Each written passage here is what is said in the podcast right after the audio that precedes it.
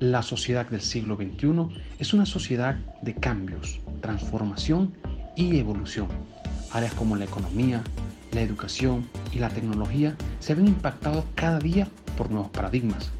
Por eso, la abeja obrera lleva a Guanare este próximo jueves 3 de febrero el MeToo IB 2022, un encuentro donde la educación, la fraternidad y el acercamiento nos permitirán conocer todas las bondades que la criptocultura IBE trae, tiene y permite para todos aquellos que buscan construir conocimiento, aportar valor a la sociedad y sobre todo edificar positivamente. Guanare, IBE Me 2022